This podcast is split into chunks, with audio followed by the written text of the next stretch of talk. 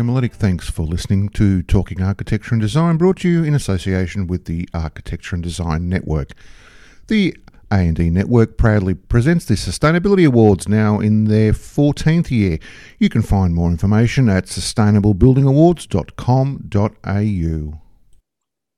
Welcome to Talking Architecture and Design. My name is Branko Miletic, and today we have with us Jamila Jahangiri, a senior architect with Cox.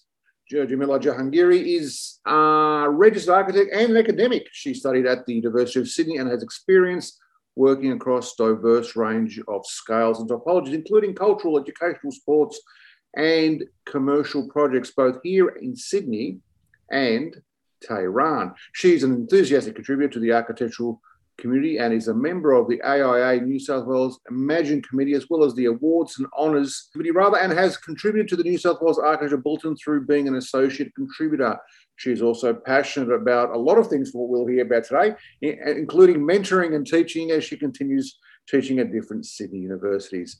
As mentioned, she works at Cox Architects predominantly in public architecture. So, welcome to Talking Architecture and, Design. Sorry, Jamila Jahangiri. Hi, um, Branko. Thanks for having me. That's quite all right. So, before we get into your hatred of arches, or your perceived hatred of arches, um, so tell me, Jamila, you have a passion for creating public spaces and an interest in architecture that lies, you know, sort of across social and, and I guess cultural dimensions in the built environment.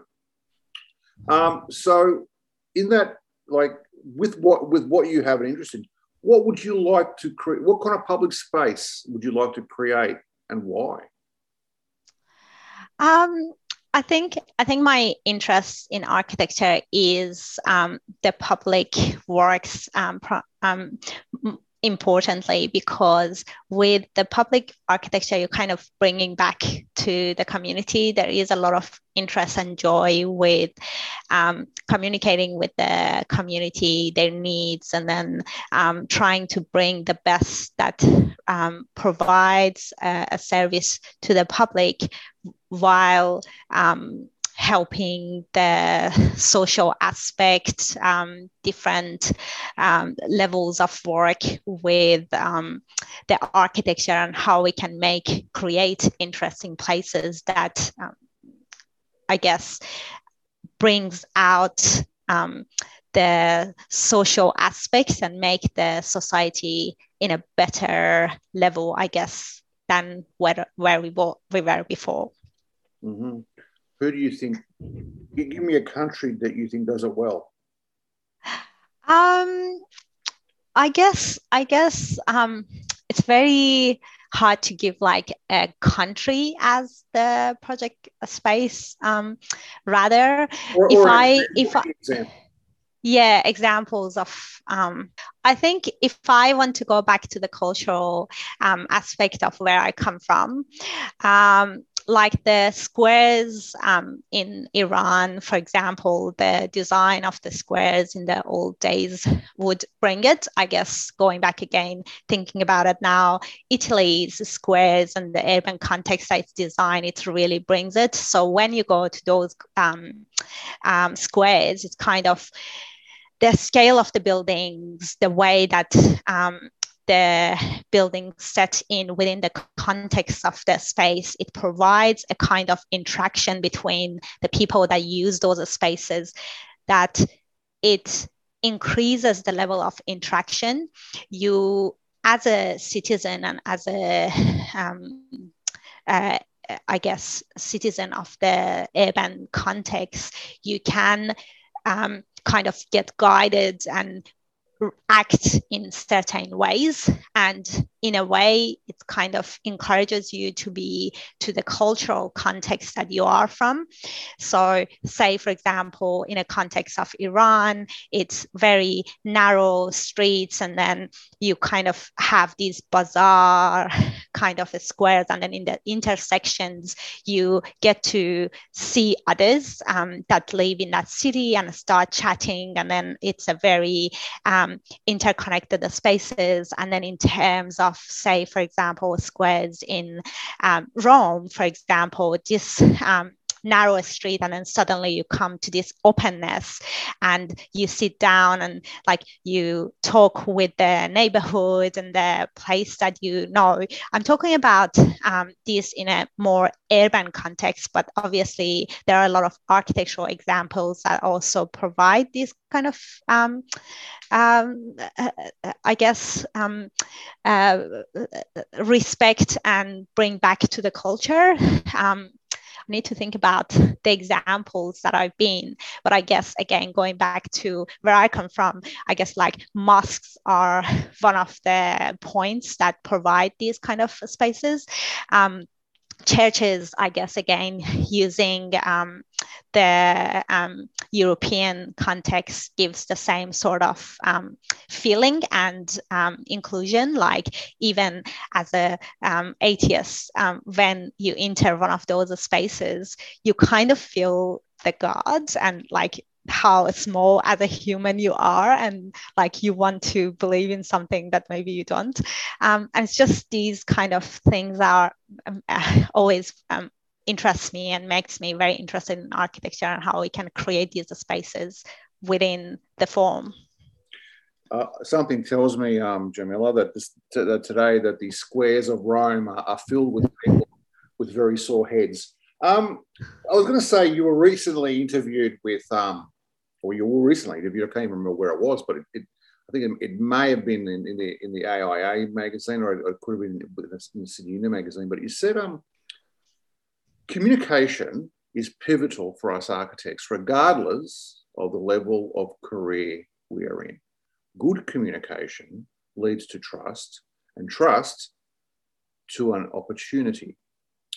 Uh, it's an interesting, interesting thing because you know, as someone who communicates with architects a lot, I, I find that that is is both very true and also it, it's it's very rarely well not always applied.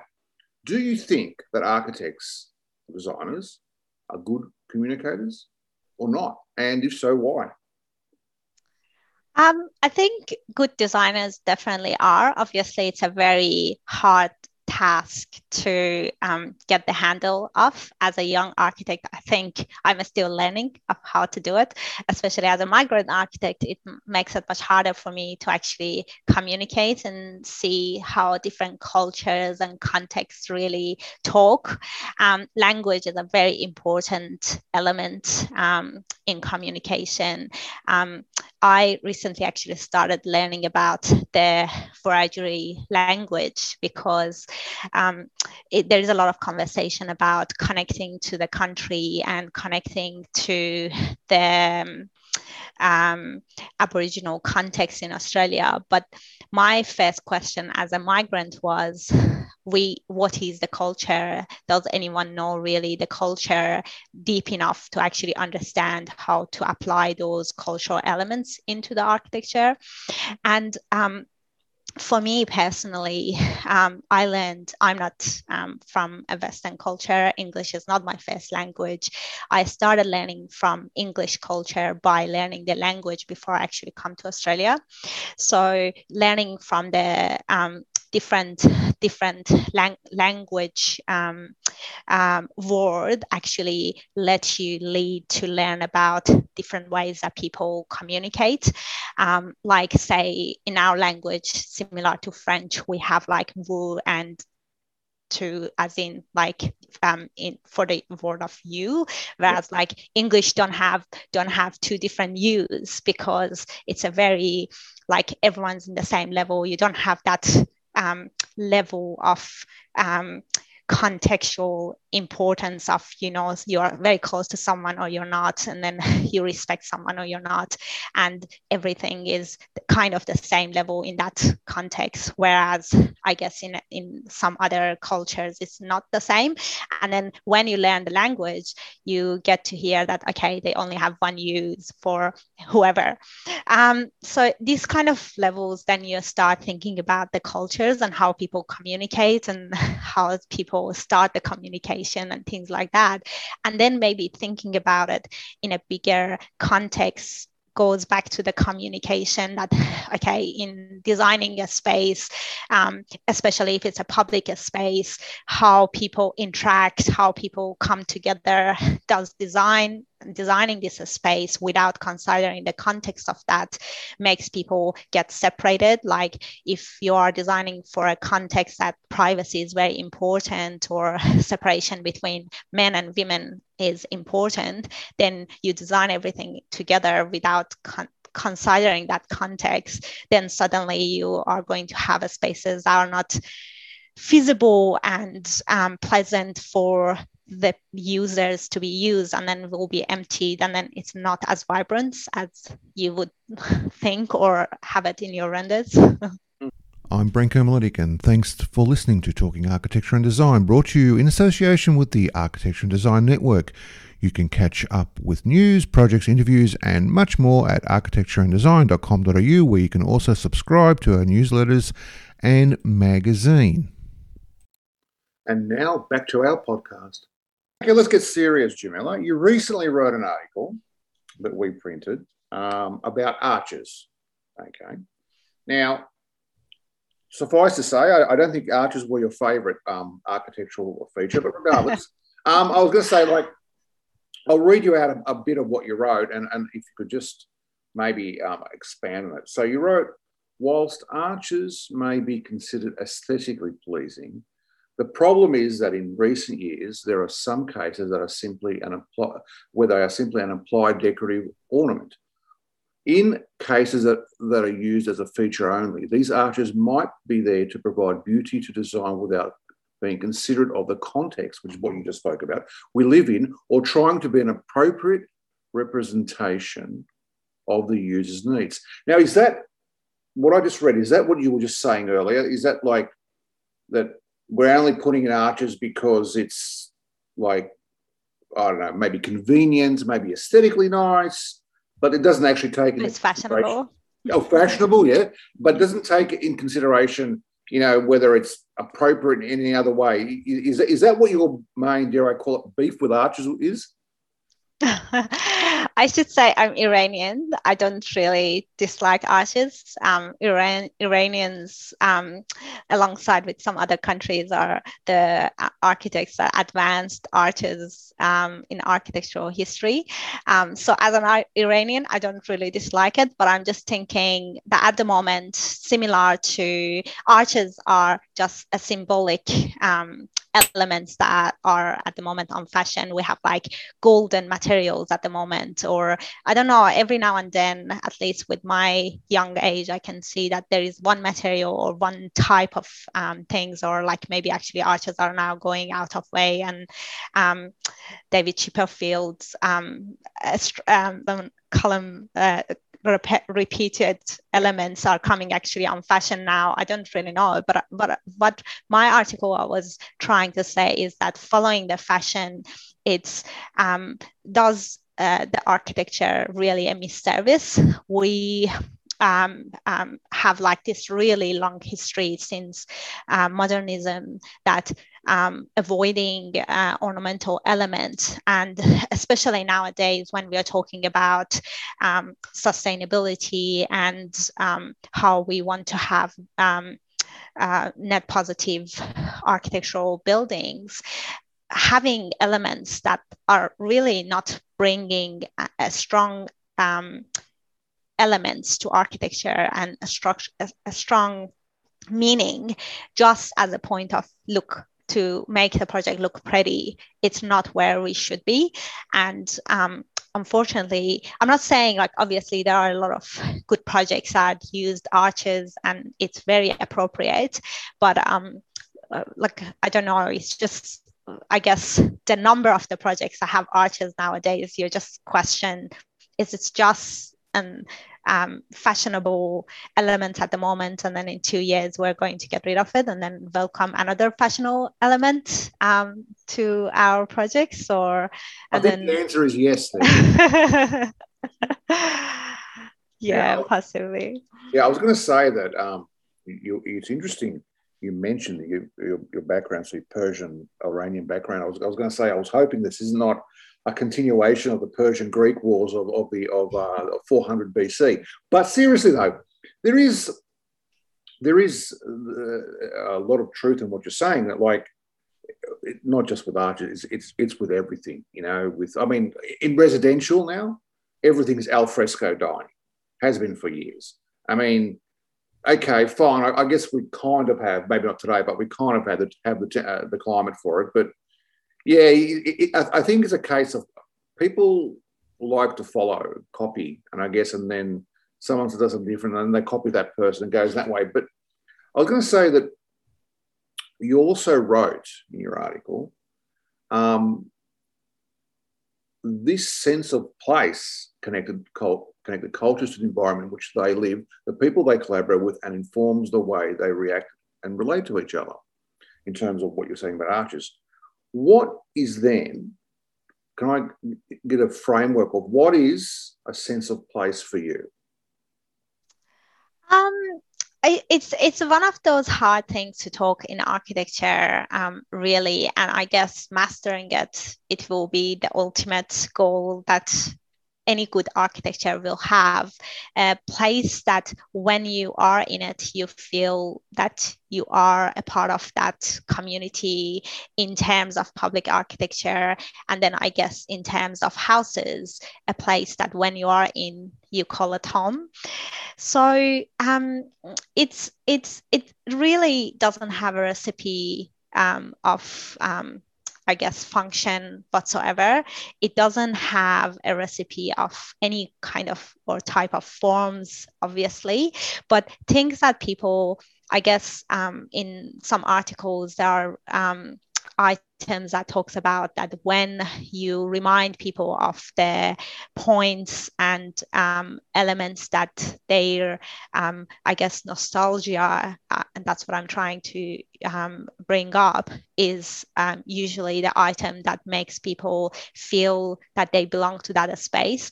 But then there are other items the the function of the space like the example that i gave before like the space that um, in um, like one of the projects that is very interesting and done it well is the project that BIG um, did in Dem- Denmark, the landscape um, space that they designed. I can't remember the name of the project. Um, the project, I guess I can search it. Um, and um, this this project actually um, uh, designed in an urban context in Copenhagen, where the um, there is a lot of different community of the migrants that live in that space. And the landscape designed for turkish migrants for um, um, African migrants and different cultures. And what it does is that it brings different modes that those people were used to live. Say, for example, bringing the chest where the community would gather and live, um, and then like communicate together and become friends in their culture, like bringing the game, uh, the children game to make sure that the female of those families would come out because the only way that they would come out would be considering that their children are out and playing. So then, therefore, they would come out as well. These kind of small um, I guess going back to that communication, communication with the users to actually see what they really, how they're really going to use the space made it possible and it's a it's a very um, simple landscape design. It doesn't actually have any. Um, it does actually have architectural elements, but the the architectural elements in it is very minimal. But it actually provide that sense of place that it was um, uh, hoping for, and it made that um, neighborhood really bring up that neighborhood up and then made it in a, in a, a good uh, neighborhood to live nowadays in Copenhagen rather than what it was before.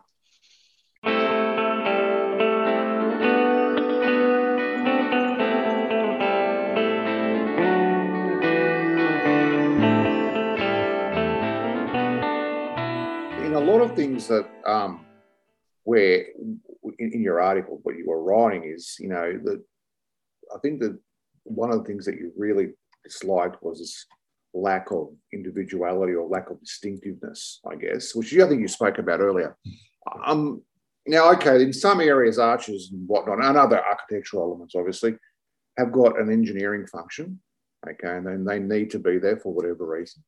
Um, but if, assuming that they don't, okay, what would you replace them with?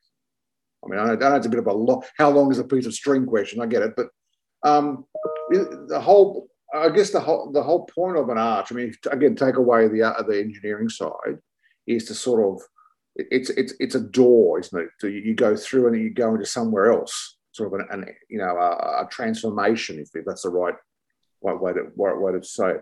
Um, is is there is there any other type of element that you could think of that you could replace it with? Um, I don't, I don't really see any um, point that we need to actually differently replace it with something else. If a, a an element or a structural, um, I guess the structure force us to have arches because that's how it should be. Obviously, that arch should be there. There is no question about that. But the the whole conversation that I'm trying to bring up is that having having any kind of element just for the sake of putting a cladding on top is not um, I guess I'm not really in the position to say it's not acceptable, but it just comes to my mind that it shouldn't be the way that we practice. Okay. Um, it's it's um, like any anything that we have to have. It in, in architecture should have a meaning and otherwise we actually can't afford to having any additional materials anymore in our projects. We can't really afford in terms of the amount of rubbish that we create in the world that we can we should have any additional materials just for the sake of it. Plus in terms of the whole revolution that we went through to get um, rid of all the ornamental elements we shouldn't have it. We shouldn't go back to the way that we used to practice and then we should uh, change the way that we used to practice. So combination of both of them really tells us that we shouldn't have an element just for the sake of it. We shouldn't have a shading structure because we think it looks nice or when really when you do the diagram that really is not going to provide a shading structure because it just looks like okay. You know what i mean? Yeah i know. Uh, in, in fact in fact you're actually you're actually sounding a bit like um, Australian artist Robin Boyd, who uh, wrote in his book um, Australian Ugliness when he said that if even when beauty is the sole motivation in design, it has a tendency to die at the moment of birth. Okay, which is kind of what is kind of what you're saying, I think. So, is it also what what you're suggesting, or, or what your ideas are? Is it is it a cry for modernism, or is it a cry against mediocrity? I'm not really I'm not really good with creating it very um, um, literature based, I guess. But I'm but, and I'm I'm very humbled that I think that reading the book by Robin Boyd, it really I, I think um, got me when he talks about the futurism and how the futurism is was a part of i guess uh, australian architecture and how it always guides and um, um, i guess um, living here for eight years seeing the television being like very uh, americanized and then like uh, using always the fashion and like this is now like F- F- fyi on um, um, on on um, tv of do it yourself things um, elements like just change it because it looks nice. It's a very bad habit that i don't think it's just um, about australia. It's about um, i think uh, unfortunately around the world that it's good for human to consume and then produce more and then again sell more and then the whole business is unfortunately going that way um yeah so I, don't i don't really see it to be just australia or being um being a fight about modernism or any kind of um, architectural stage or theory. It's just the fact that we should be responsible um, for the actions that we are doing at the moment. A lot of um, architects now in Australia sign the Architect Declare. We need to be responsible for the designs that we are doing um, to make sure that we can achieve um, net zero buildings in very, very soon. I'm going to say, um, Jamila, that uh, you can use the word decadent because that's exactly what it is. it, it is it is a decadence, and it's, it's born out of consumerism. You're right. Um, in the day, you know, we, we, we have a an economy that that's unfortunately been geared to to grow with the amount we consume, which, as you point out rightly, and as as, as we in the magazine always talk about, is not good for sustainability, is it? I mean, at the end of the day, you know, you know, I, th- I think the the built environment contributes something like I think it's like one quarter of all landfill, um, all junk and stuff being thrown away. Um, do you think that that that in terms of sustainability, do you think that a lot of architects in, in, in Australia, and you, mentioned, you know, the Architects Declare, which I, I saw, you know, the, the signatures on that. Do you think that they uh, are moving far more to I guess, a more sustainable way of designing, or or is it the issues? Is, is not the the problem is is it not the problem the architects, or is it, is it the, the, the clients? Do they still have to understand that you know sustainability is good? Um, which is it? I mean, which is moving fastest to sustainability, the architects or your clients?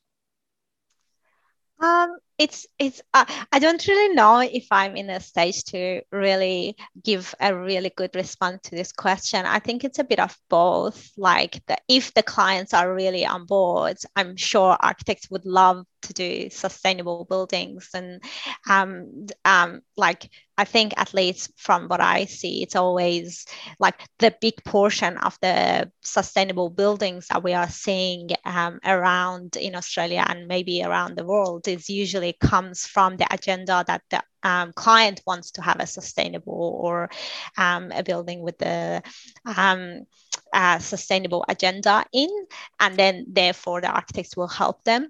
But usually the most amazing um, works that you see is that when you have an architect that is actually interested in the sustainability and then tries to bring um, through the communication again going back bring the clients to, on board to actually at least in some ways makes make a sustainable decision in their project. But um, uh, like at least in my young age of as an architect i think we uh, don't have that much power unfortunately. Like we have a very limited power of what we really can do.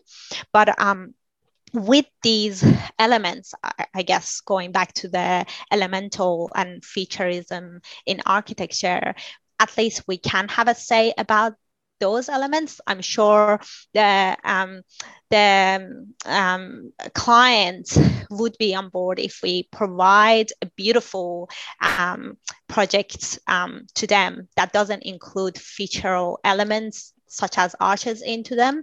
And then if the design is beautiful and it does take out the um, unnecessary element, at least we can provide a project that gets rid of the unessential elements where it's possible. And even if the client is not on board, at least we are not adding any additional elements that is not necessary to the project.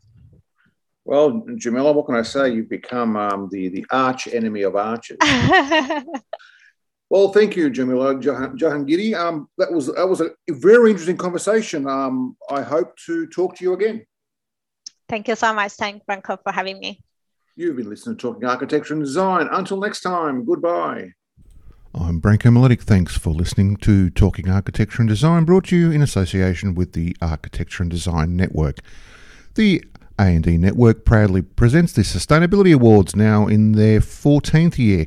You can find more information at sustainablebuildingawards.com.au.